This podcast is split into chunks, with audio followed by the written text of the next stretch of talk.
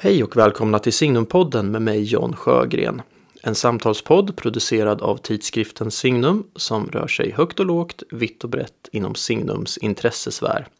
Det vill säga kultur, teologi, kyrka och samhälle. Det här avsnittet gästas av Joel Halldorf, professor i kyrkohistoria och skribent på bland annat Expressens kultursida.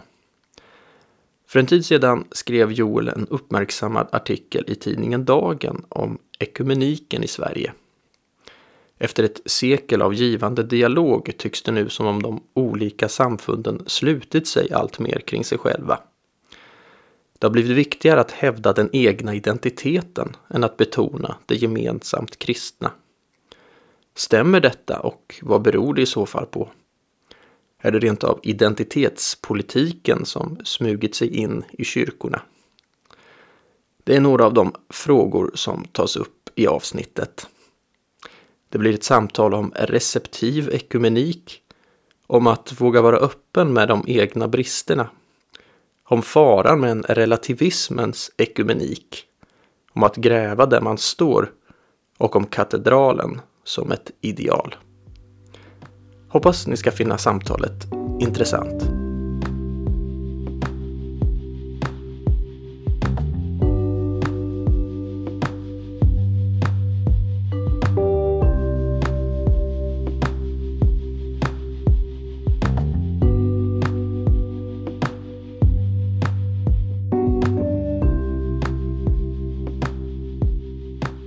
Välkommen eh, tillbaka till Signumpodden, Joel Halldorf.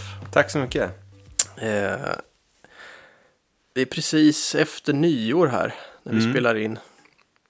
Hur är det? Har du, är du en sån här som ger nyårslöften? Nej, det gör jag faktiskt inte. Det mer, mer att nyåret är placerat i augusti och att man då tar nya tag. Det här är för kort. Eh, Även om jag har jullov just nu faktiskt. Mm. Så vi håller på. Vi har så här vänt på dygnet som familj och barnen är uppe till två och vi ser film på kvällen och sådana saker. Så, så det är mer en, en jul-nyårstradition att ta lite extra ledigt och, och, eh, och ägna sig åt, eh, åt, åt klassiska filmer. Mm. Livets, livets goda. Ja, faktiskt får man säga. Ja, det låter bra. Nej, nyårslöften, är, jag, jag har också slutat med det. Man kan aldrig hålla dem ändå. Det är som, det är som fastelöftena. Så här, man lär sig eh, efter några år att man ska inte gå ut för hårt. Det var någon som sa till mig man ska välja ett löfte som är så litet och löjligt att man skäms för att berätta det. Typ så här, jag har lovar att göra korstecknet varje morgon när jag vaknar. Det är liksom ingenting att skryta med då. Nej. Och då ligger man på en nivå som man kanske skulle kunna klara av. Just det. Ja, jag, jag kör på den också. Eller som Edvard Blom, det- vi gjorde ett avsnitt om fasta och fest med honom. Då hade han att eh, ja, men jag tar tre kulor, eller två kulor glass istället för tre kulor glass. jag tyckte det är en bra nivå. Det låter som en bra nivå. Ja. Men det är inte det vi ska prata om eh, här idag. Vi ska prata om ekumenik har jag tänkt. Mm. Du skrev en artikel i Dagen för eh, någon månad sedan kanske. Mm. Eh, som var en ganska skarp artikel. Där du menar att vi har gått in i en ekumenisk vinter. Mm. Efter sekel av dialog så, så eh, tycks det nu som att samfunden och kyrkorna allt mer sluter sig Mm. kring sig själva, värnar sin egna identitet är väldigt starkt. Vill, du- vill du utveckla det där lite? Eller vad, vad beror det där på tror du att vi, Mm. den här utvecklingen? 1900-talet såg ju så bra ut ekumeniskt får man säga. Ja, men det var verkligen så. 1900-talet eh, benämns ju ofta i kyrkohistorien som, som ekumenikens århundrade. När, när kyrkorna där från Uppsala, eller Stockholm, det ekumeniska mötet i Stockholm 1925 och framåt närmade sig varandra mer och mer. Och även en viktig del av den svenska historien med, med viktiga med kyrkoledare som Nathan Söderblom såklart. Eh, och, och ytterligare milstolpar, andra Vatikankonciliet med eh, de, de eh, texter som då kom ut och ekumeniska observatörer och ett större ekumeniskt engagemang i den katolska kyrkan och så. De ortodoxa som vi använde den ekumeniska rörelsen också för att lite komma utanför järnmuren och få kontakt med världen utanför och blev, blev sedan dess då en integrerad del av den ekumeniska rörelsen. Eh, Så det var de, de 1900-talet. Men sen så talar man inom ekumenikforskningen så om en ekumenisk vinter. Och eh, em, från 00-talet ungefär och framåt. Man hade så otroligt höga förhoppningar med, med inte minst det här BEM-dokumentet som kom 1981, Lima-dokumentet, Baptist eh, Eucharistic Ministry. Där det ju nästan fanns en grund, uppfattade flera, för ett konkret samgående. Ehm, Men, men det var inte möjligt av, av flera skäl och kanske aldrig realistiskt. Men, eh, men sen har det då kommit en eh, slags motreaktion, en tes-antitesrörelse. Mm. Eh, och det är det som vi ser, och jag tycker också vi ser det i Sverige med en, en eh, när man talar med folk, både inom den ekumeniska rörelsen, präster, pastorer, eh, aktiva lekmän och så, så identifierar de flesta på ett eller annat sätt en, en ny konfessionell våg där den egna konfessionella identiteten eh, blir allt viktigare. En slags kristen identitetspolitik nästan. Mm. Eh, som, som jag tycker är olycklig på många sätt. Vad beror den där svängningen på? Alltså, det, liksom, det finns ju alltid det att pendeln svänger, men eh, eh, vad, vad, vad beror det på? Du nämner identitetspolitiken här. Är det den liksom, tidsandan eller ska jag säga, som har smugit sig in i kyrkan? Eller vad, vad, vad är din analys? Vad beror den här utvecklingen på? Men jag tror att man kan se många olika lager i det här. Det ena är en, kanske en, i viss mån en naturlig pendelsvängning mellan att söka det gemensamma och det egna särarten. Mm. Som inte behöver vara någonting problematiskt i, i sig. Så vad, vad är det vi har, vad är det som kännetecknar vår tradition och vad är vårt bidrag till det ekumeniska samtalet, sådana saker.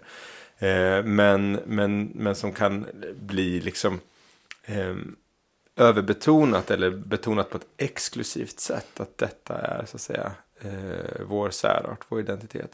Sen så, så och, och här finns ju i bakgrunden också alltså svängningen i den stora politiken från 80 och 90-talets mer globala ansats, gemenskap eh, och eh, liksom nu håller vi varandra i händerna eh, typ av Mm. politik till en liksom vi är den här gruppen, vi är den här minoriteten, vi har, de här, vi har den här identiteten och varje identitet betonar sin särart. Man kan se en reflektion eh, där i kyrkorna. Men det finns också någonting att det här speglar ett slags eh, varumärkestänkande där man kan se att många kyrkor har blivit allt mer präglade av den typen av marknadslogik. Eh, De har fått allt större, man kan säga rent materiellt, man har fått allt större marknadsföringsbudgetar. Eh, Man har fått eh, allt fler kommunikatörer som är skolade i att tänka varumärke. Och då, när du tänker varumärke så tänker du vad är vår USP? Vad är vår unique selling point? Eh, Och hur strömlinjeformar vi vårt, vår identitet så att vårt erbjudande, vår identitet blir så tydlig som möjligt för konsumenterna då.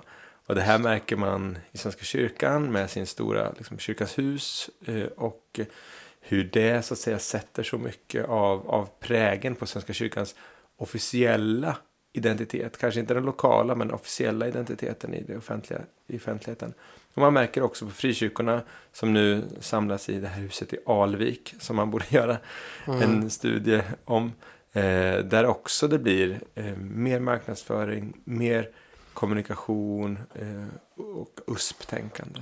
Det, där är intressant. Alltså, ja, det där kan man ju märka på så många olika nivåer i samhället också. Inte bara kyrkorna, utan man märker ju i, i liksom det offen, alltså, kommuner och sådär också som Mm. tänker sådär att eh, marknadstänket tar sig in på alla nivåer i, i samhället. Ja, Är det, är det, det är kapitalismens fel eller? ja men det, jag tror att det, marknadstänkandet blir någon slags vår tids latin. Liksom, det är det som Ja, alla det. talar, det språk som alla talar. Oavsett om du är en gymnasieskola eller en, en, ett högstadium så ska du ha din nisch. Och, eller om du är en kommun Mm. eh, eller om du är ett, ett företag. Och som du är en person så ska du börja, vi börja tänka på oss själva som varumärken. Och så, så att det ligger väl- väldigt mycket i liksom, vattnet vi rör oss i. Och, Mm. och där, där så tycker jag att eh, liksom man brukar tala om kyrkorna som deras förmåga att vara, utgöra en motkultur och en, ha en kritisk ansats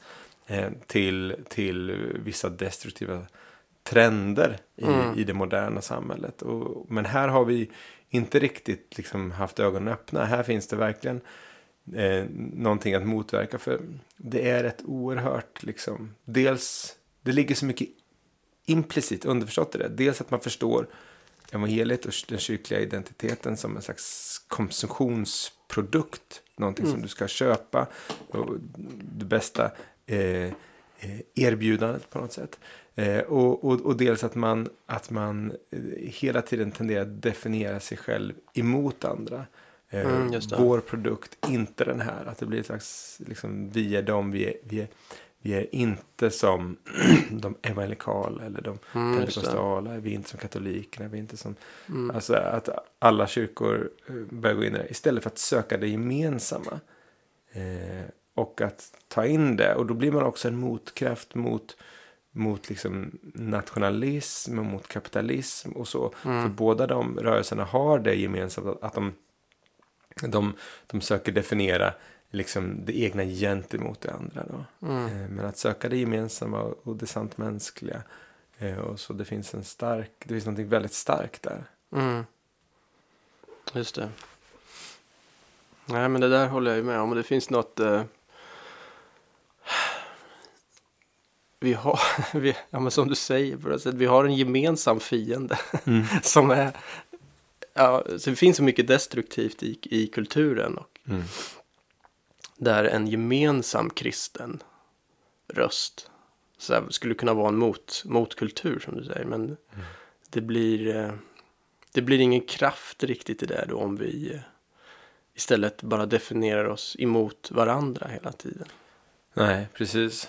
Eh, och det krävs, det är alltid mycket, det är alltid, det finns alltid liksom, jag tycker när man tittar på många av de så problematiska ehm, eh, trenderna i både sitt eget liv och i, i samtidigt så, så kan man ofta se att något, något gemensamt som driver dem är, är rädsla.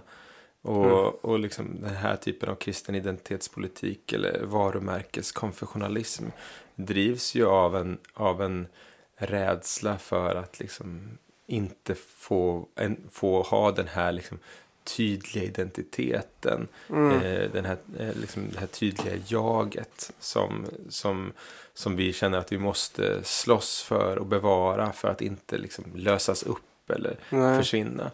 Ehm, och då eh, det blir så mycket att vi ska skapa oss själva Mm. i den visionen av ett kristet och mänskligt liv.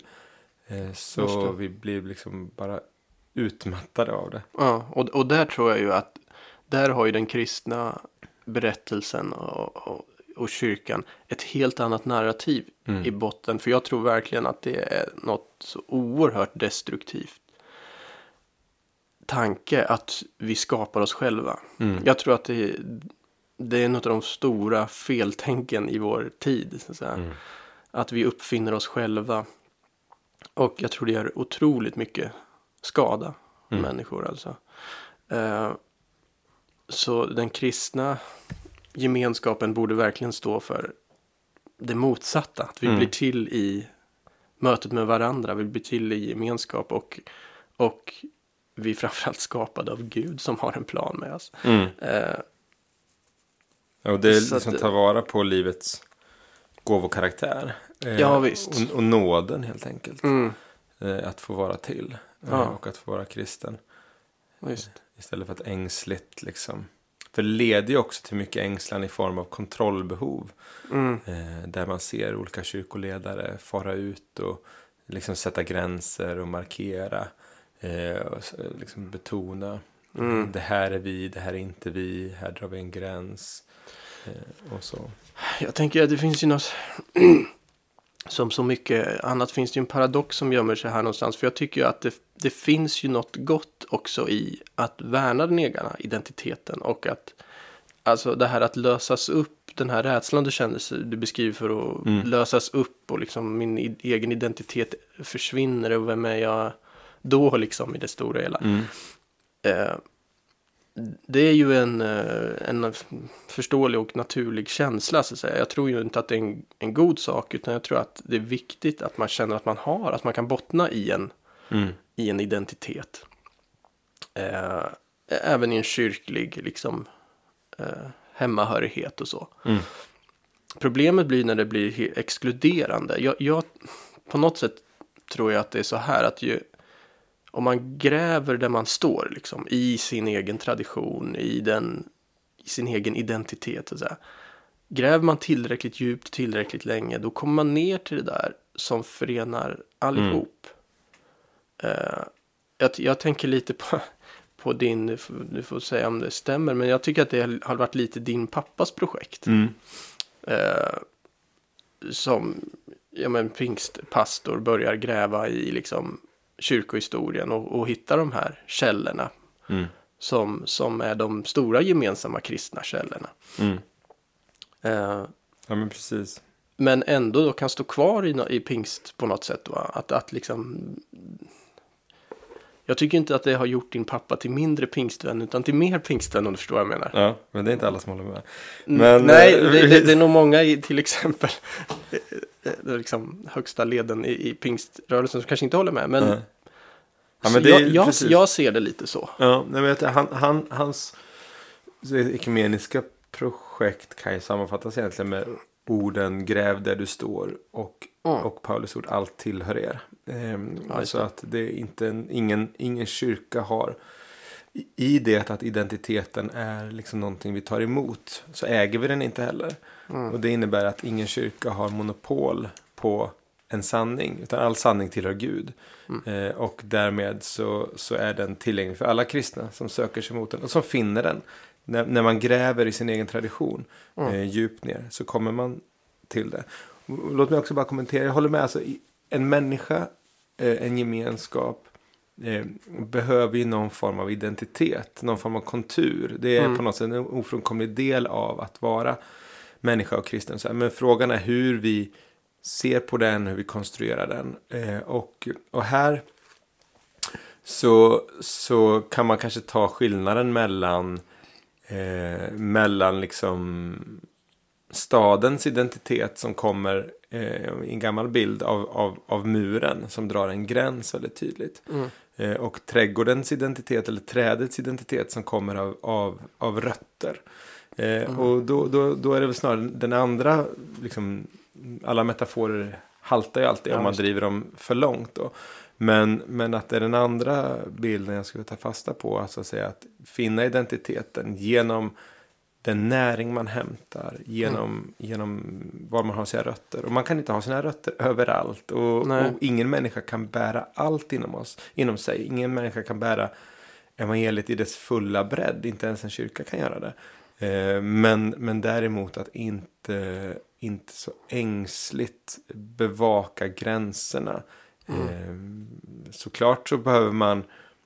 Eh, det är en sak att markera mot en slags eh, falsk teologi. En slags eh, liksom, felaktig Mm. lära. Någonting som leder människor vilse och i destruktivitet och sådana saker. Mm. Men att säga att saker och ting inte är okej i ett samfund eller en kyrka.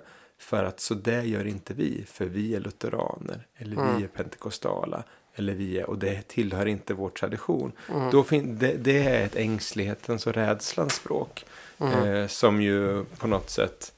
Också som i min egen tradition som pingstvän då. Eh, alltid har varit. Där, där det har varit att en betoning på anden och så att säga eh, innehållet snarare än att hitta de helt korrekta formerna. Sen har ju man Just det. även varit, det funnits tydliga former och sådana saker.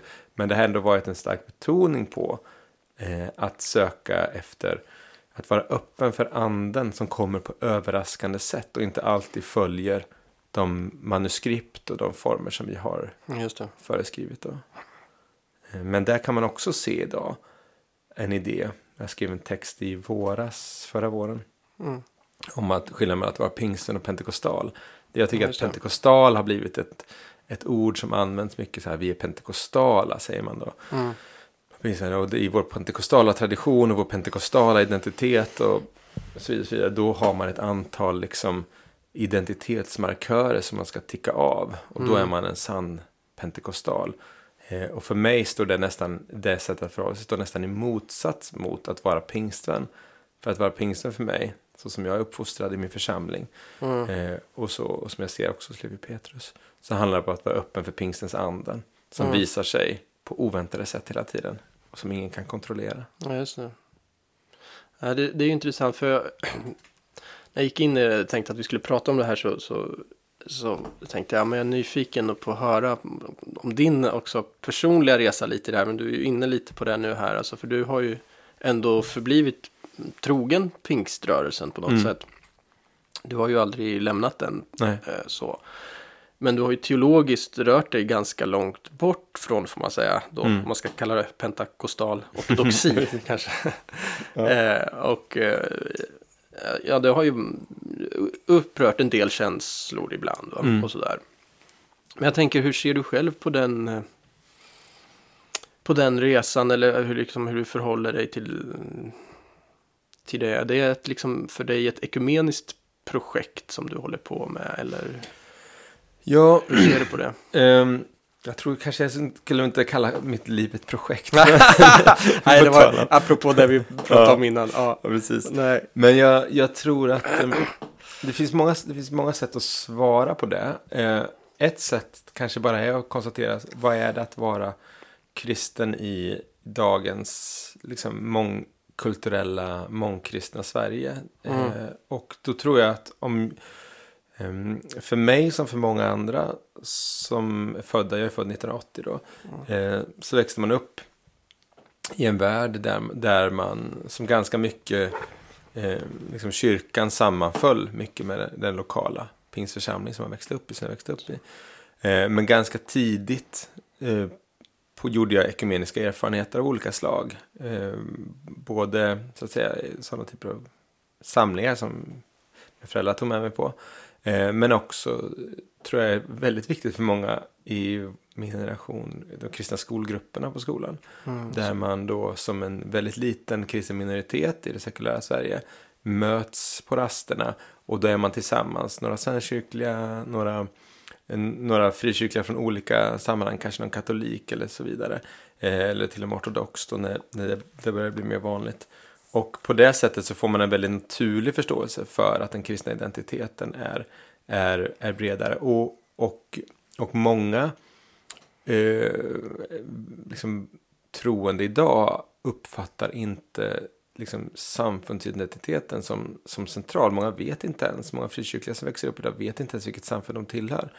Eh, och det här tror jag att det här, det här, det här varumärkeskonfessionalismen, det här nykonfessionella projektet är väldigt mycket ett elitprojekt inom, inom åtminstone protestantisk kristenhet som jag kan uttala mig med mer säkerhet om. Alltså det är Mm. någonting som kyrkoledarna, kyrkoledningarna är intresserade av. Med kommunikatörer och, och, kyrkoledare som ska företräda på olika sätt. Det är inte relevant i de flesta kristnas liv. Och du kan se det när människor byter stad. Eh, då när man flyttar till exempel från en, en stad till en annan så ska man liksom börja gå i en församling. Då tittar man så här, vilka församlingar ligger nära, vilka församlingar har Mm, mm, personer i samma ålder. Eh, om man har barn, finns det ett bra barnarbete? Känner jag mig hemma i gudstjänsten? Mm. Eh, är, det en, är det duktiga predikanter? Mm. Här, och ganska långt ner på listan kommer, vilket samfund är det här? Eh, det är ganska oproblematiskt att röra sig mellan samfund här. För att man har inte den starka samfundsidentiteten som svenskkyrklig eller, eller någon av frikyrkorna eh, i väldigt få fall. Och jag tycker att det på många sätt är naturligt och sunt. Mm. Att det finns då.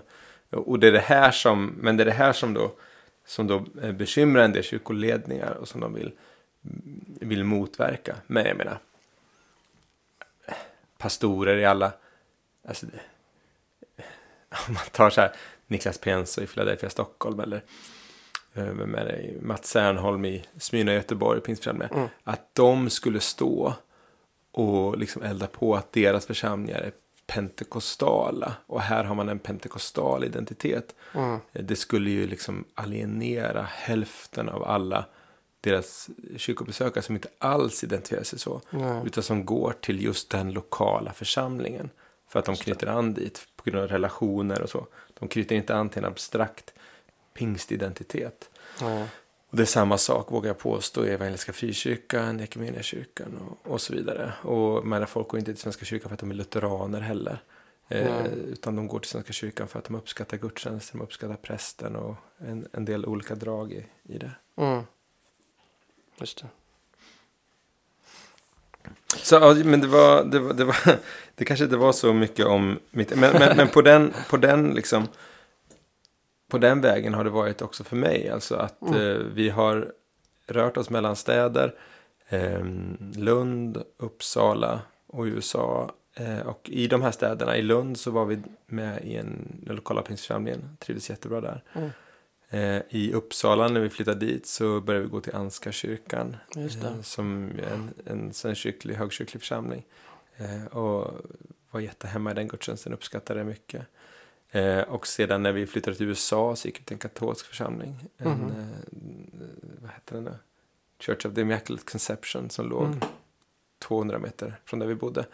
Eh, och eh, hade ett jättefint år som del av den församlingsgemenskapen. Mm.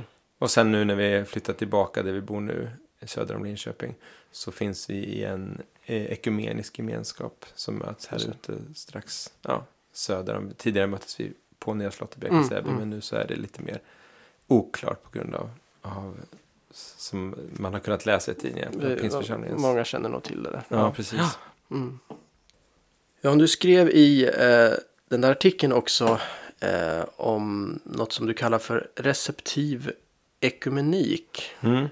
Eh, vill du förklara lite vad du menar med det begreppet? Ja, men receptiv ekumenik det är ju ett, eh, ett begrepp som börjat användas inom den ekumeniska rörelsen. Eh, I Sverige så har Sara Gelin som är lektor vid Enskilda högskolan Stockholm eh, en av dem som har skrivit en del om det. Det finns en del andra också. Eh, och eh, receptiv handlar ju om mottagande, att ta emot då. Eh, och eh, fokuset där är, är på de så som jag uppfattar det, jag är verkligen ingen expert då, men det man sätter fokus på är de lokala eh, mötena och den, det utbyte eh, som sker när traditioner, eh, gemenskaper, personer från olika håll möts. Det var en svensk eh, teolog och biskop och väl också Christer Stendahl som använde uttrycket helig avund. Eh, som något som, som uppstår liksom i, i positiv mening då när man möter och man ser att åh, det här finns så starkt hos de andra. Eh, och så kan man glädjas och längta och kanske också ta emot då på något sätt eh, inkorporera insikter och visdomar. Och, så. och jag tror att det där är viktigt. Jag tror att eh, ett problem i mycket kristenhet är att styrkan finns i syntesen. Att Mm. det ligger i hela det här katolikos-begreppet, Mm. den katolska helheten. Eh, och det som har skett inom framförallt protestantismen eh, är en uppdelning av olika, där man tagit olika karismor, olika aspekter av identiteten och renodlat dem då. Mm. Eh, och brutit, brutit sönder den här helheten. Och varje tradition, eh, varje kyrka kan bejaka någon sanning. Men det är Mm. just tillsammans med de heliga som det blir styrkan. Därför behövs ekumeniken Visst. eh, för att återvinna den här syntesen. Jag kan känna att det är, är otroligt sant vad gäller liksom den första splittringen. Öst Mm. och västkyrkan. Ja, Jag, just jag tycker, jag som då rör mig i en katolsk eh, miljö och värld för det mesta så. Rent kyrkligt. Eh, så kan jag känna det som en, liksom, att det är verkligen en brist i, i västkyrkan. Att mycket det som de har i öst Mm. är något som vi behöver i väst. Tänker du på liksom det, det juridiska och det personliga, Det det, jurid- narrativa? man Ja, jag tänker på flera nivåer. Det liturgiska inte minst. Mm. Alltså, eh, det har ju...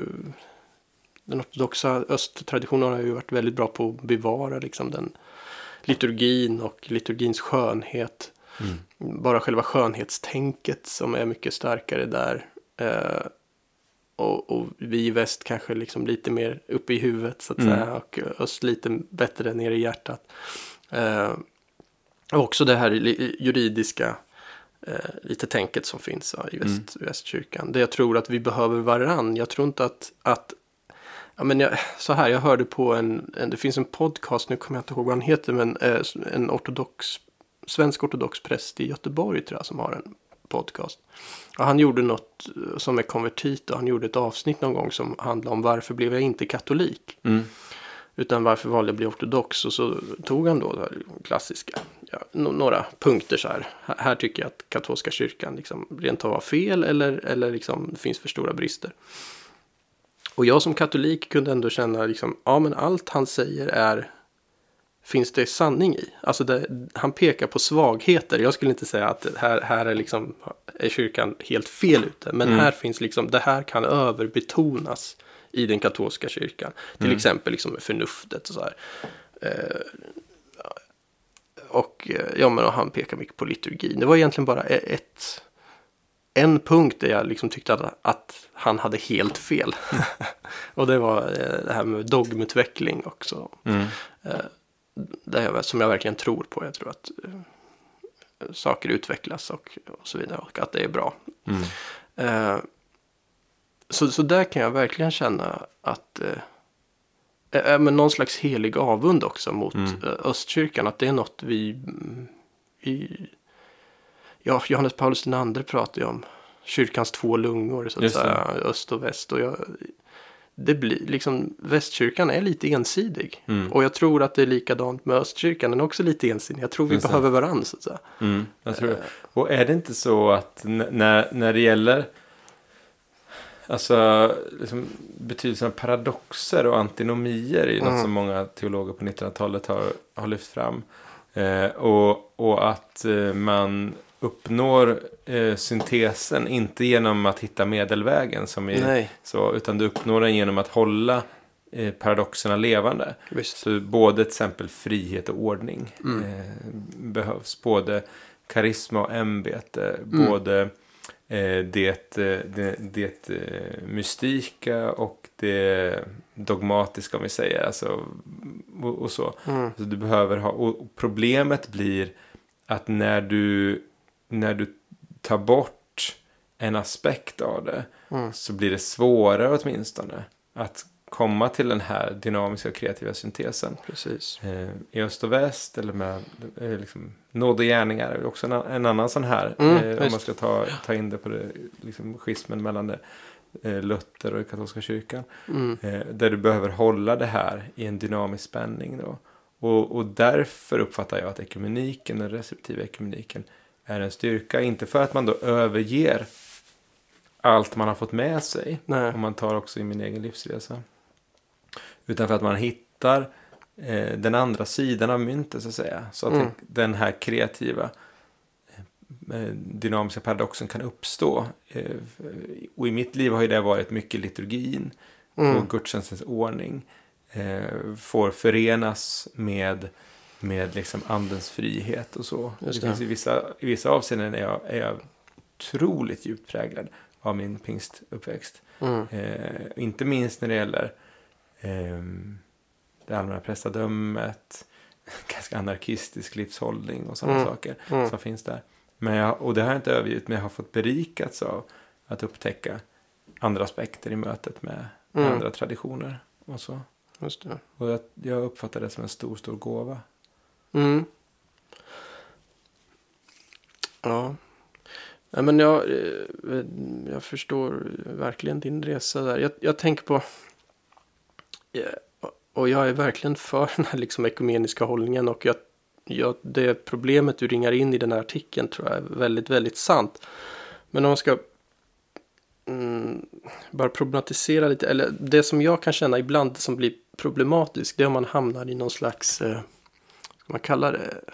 eh, relativismens ekumenik. Mm, eller smörgåsbord är en del Smörgåsbord kan man Ja.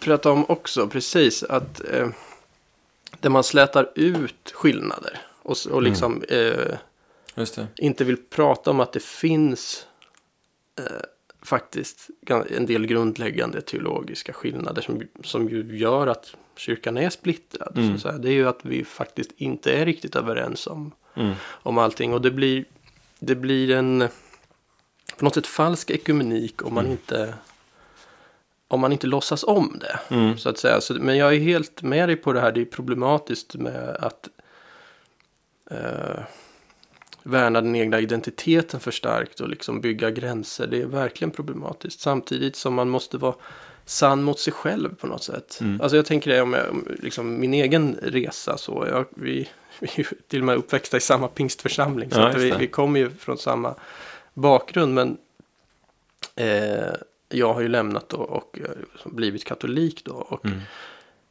eh, för en del tror jag det är ett sätt att, att liksom markera en stark identitet och så. Mm. Man hittar en ny identitet. Och jag tror att mycket av det här som du beskriver, det kan man se ganska tydligt i, katolska kretsar också. Inte minst hos, hos liksom konvertiter, så man hittar sin egen identitet och man vill värna det väldigt starkt. Och, och då blir det viktigt att markera mot andra att vi är inte som lutheranerna, vi är inte som pingstvännerna, Mm. vi är inte som... Sådär, men för mig har det inte varit det liksom viktigt egentligen. Utan det har mer varit eh, det här att vart kan jag vara och överleva? Mm. Alltså att man, man kommer ändå till en punkt där man måste vara sann mot sig själv. Mm. Eh, där man eh, liksom... eh, Där det finns vissa saker som man inte kan komma över. Där man säger att det Mm. blir, det blir eh, oundvikligt att, att eh, konvertera. Alltså Mm. liksom, man, man måste göra det. Mm. Men det tror jag är också högst individuellt. Alltså jag vart, vad man upplever som problemet. För, för mig har det, är liksom det stora problemet i tillvaron. Det, är- det, det är liksom det man kan kalla för avförtrollningen av världen. Eller liksom Mm. sekulariseringen. Och, och, och när jag har liksom satt mig in i det där och försökt förstå det där. Vad är det som händer med i västvärlden? Liksom, då, då har jag sett någonstans att ja, men, det här liksom lutheranska protestantiska, det, de, det är för mycket boven i dramat. Mm. Eh, jag kan inte vara kvar där och vara sann mot mig själv. Eh, förstår du vad jag menar? Mm, jag förstår. Eh, Och då, för, att, för att det kan finnas ett problem liksom det här om vi pratar om ekonomi. Men då ska vi inte hålla på och konvertera till varandras kyrkor Mm. och sådär. Och jag, jag kan tycka att det är en bra hållning. Men man måste vara sann också. Ja. Eh, liksom, förstår du vad jag ibland menar? handlar det om överlevnad också. I, ja, men jag tror ofta det, det, det blir fråga om det. Eh, Att människor liksom går under i den Mm. tradition de kanske har vuxit upp i eller en kyrka.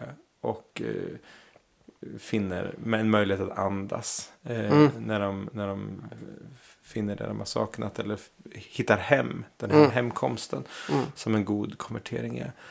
Eh, och, och jag är inte principiellt emot det. Eh, jag tror att om vi skulle ha bott kvar i USA till exempel. Mm. Där vi bodde 2008 och gick till den katolska församlingen.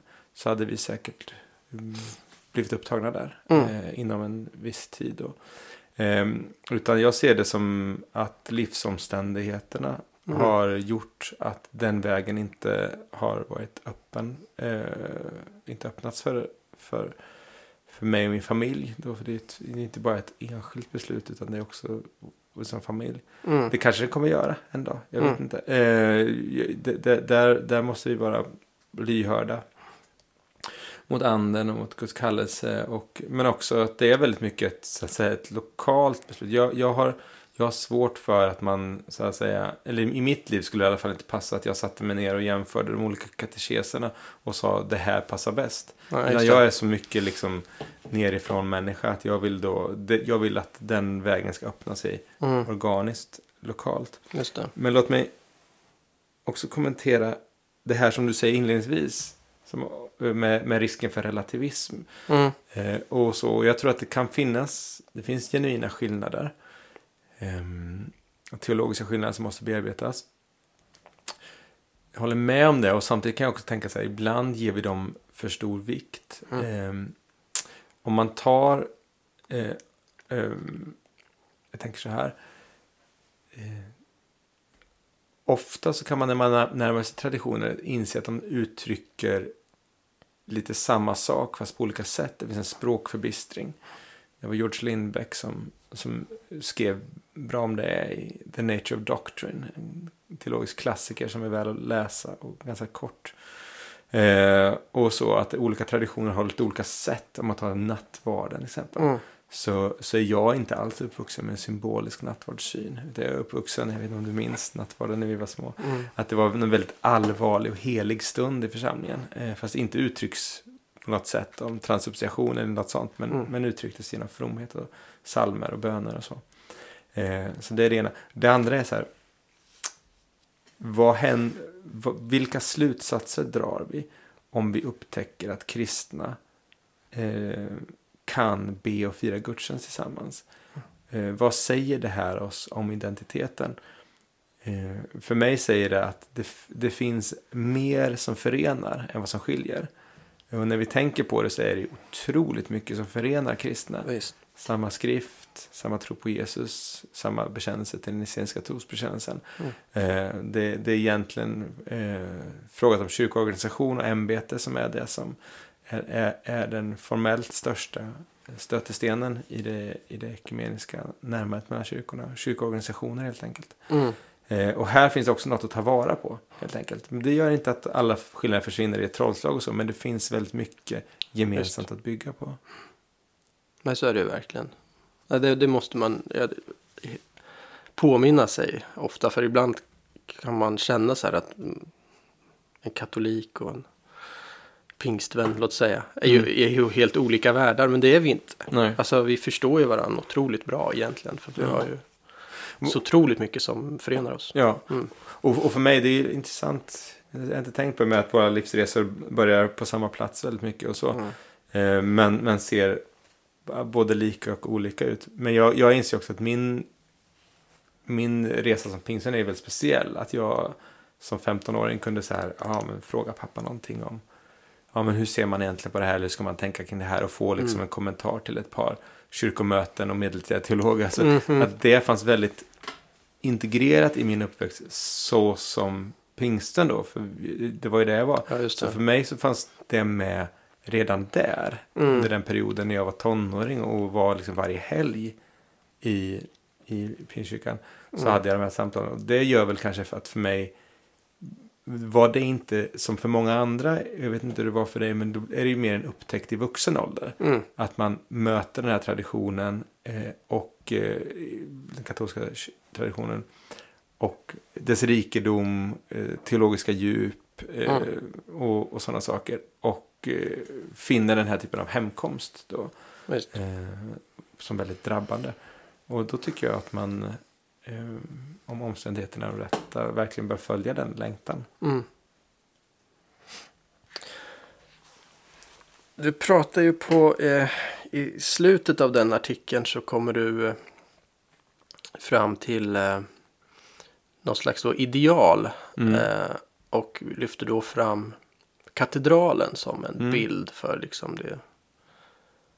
Och du ser som eh, ja, men en slags det ideala förhållandet på något sätt. Vill du säga lite den? Jag tycker, jag tycker det är en vacker bild. Jag har själv haft den ofta. Mm. Fakt, faktiskt har jag ofta beskrivit det så att för mig var det upplevelsen av att komma in i den katolska traditionen var lite som att träda in i en katedral. Mm. Där det fanns så mycket Mm. och det var högt till tak. Mm. Och det gick att andas och det var...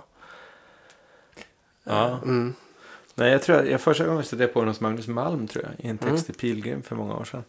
Eh, och jag använt den själv. Jag tror att det finns en text, en krönika i Signum som heter Katedralens återkomst. Eh, som jag har skrivit Mm. eh, på det här temat. Eh, och, eh, och så, och det, ja, men, det är ju en väldigt stark eh, visuell bild av, av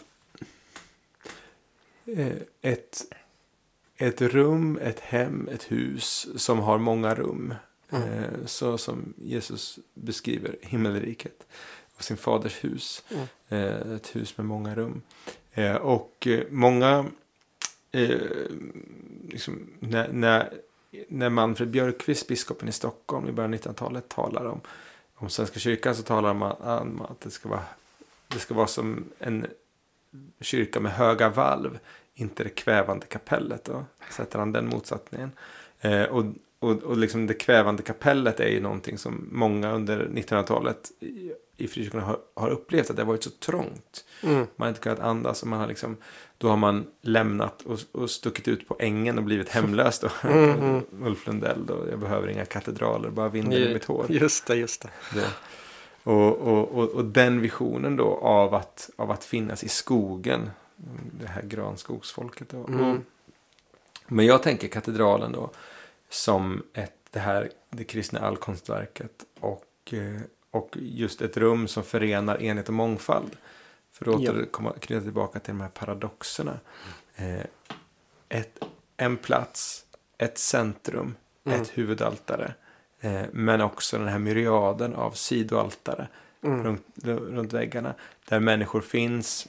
Och de är, här använder vi inte ekonomins språk, att vi är konkurrenter eh, eller så. Utan här så finns det olika spiritualiteter som samspelar och som existerar sida vid sida. Eh, där, där det finns en tilltro till att eh, liksom, vi har lite olika eh, vår kärlek till Kristus hittar lite olika former, Mm. eh, lite olika uttryck. Men i grund och botten är det samma kärlek och det är samma Jesus och det, riktningen är mot, mot Fadern. Eh, och det gör att vi kan tillåta den här sprudlande mångfalden. Mm. Eh, och, vi, och, och vi kan bejaka det. Och det tycker jag alltid har varit något väldigt fint när jag varit i katolska kyrkor. Att jag uppfattar dem som eh, inte så homogena. Vare sig det gäller etnicitet eller klass eller fromhetsuttryck. Folk gör lite på sina egna sätt. Mm. Eh, vissa täcker sitt hår, andra inte. Vissa knäfaller under vissa moment, andra inte. Mm. Vissa, alltså, vissa söker sig innan till Mariakoret, Mm. borta till höger där i Eugenia. Mm. Eh, och andra, alltså att det finns en rörelse i rummet och i församlingen som inte är det här liksom enhetliga. Eh, utan som där människor har en frihet. Alltså det finns en skillnad mellan ordning och kontroll. Eh, Mm, kyrkan visst. behöver ha en ordning men kan inte kontrollera de troende. Nej. Kontroll är liksom någonting, alltså det är en frestelse att försöka kontrollera. Eh, man erbjuder Mm. ordningar, sen rör sig människor organ, organiskt i de här ordningarna. Mm. Eh, det måste finnas en tilltro till den enskilde kristne och till andens ledning. Eh, och och det är den balansen att uppnå där på något sätt, eller den dynamiken då mellan paradoxer. Mm. Och det tror jag är väldigt sant. Och det där knyter ju an till, tycker jag, ett, ett av de stora problemen i vår tid. Inte bara i kyrkan, alltså det här liksom olösta förhållandet mellan enhet och mångfald. Mm. Att vi inte får ihop det riktigt. Precis. Eh, och jag tänker, precis som du säger, så om vi börjar med att prata om kyrkan lite som motkultur så finns ju en sån fantastiskt svar på det i, i den eh, kristna teologin och Mm. i, i, i liturgin just där liksom hela all världens mångfald på något sätt strålar samman i den här lilla brödbiten också. Eh, och ja, men precis som du säger, denna mångfald av människor som kan liksom samlas kring det, det enda Ja. altaret. Det är en otrolig bild. Ja, jag. det är. Och där finns, där finns, tycker jag, i katedralen rymmer så att säga det, det svaret. Och för de protestantiska eh, kyrkorna handlar det då om att helt enkelt bejaka en katedralförståelse av en slags eh, av sig själv och, och då acceptera att medlemmar idag kan till exempel gå till huvudgudstjänsten, elva gudstjänsten i till exempel en pingstförsamling, eh, åka på en katolsk retreat, eh, tillhöra, gå på en veckomässa, veckomässa i Svenska kyrkan, Mm. vara med och bära upp en taizé-gudstjänst i något, alltså att det finns den här, de här hybrida kristna identiteterna, Mm. att man inte heller har, har liksom ensamrätt på de fromma utan att de rör sig mellan.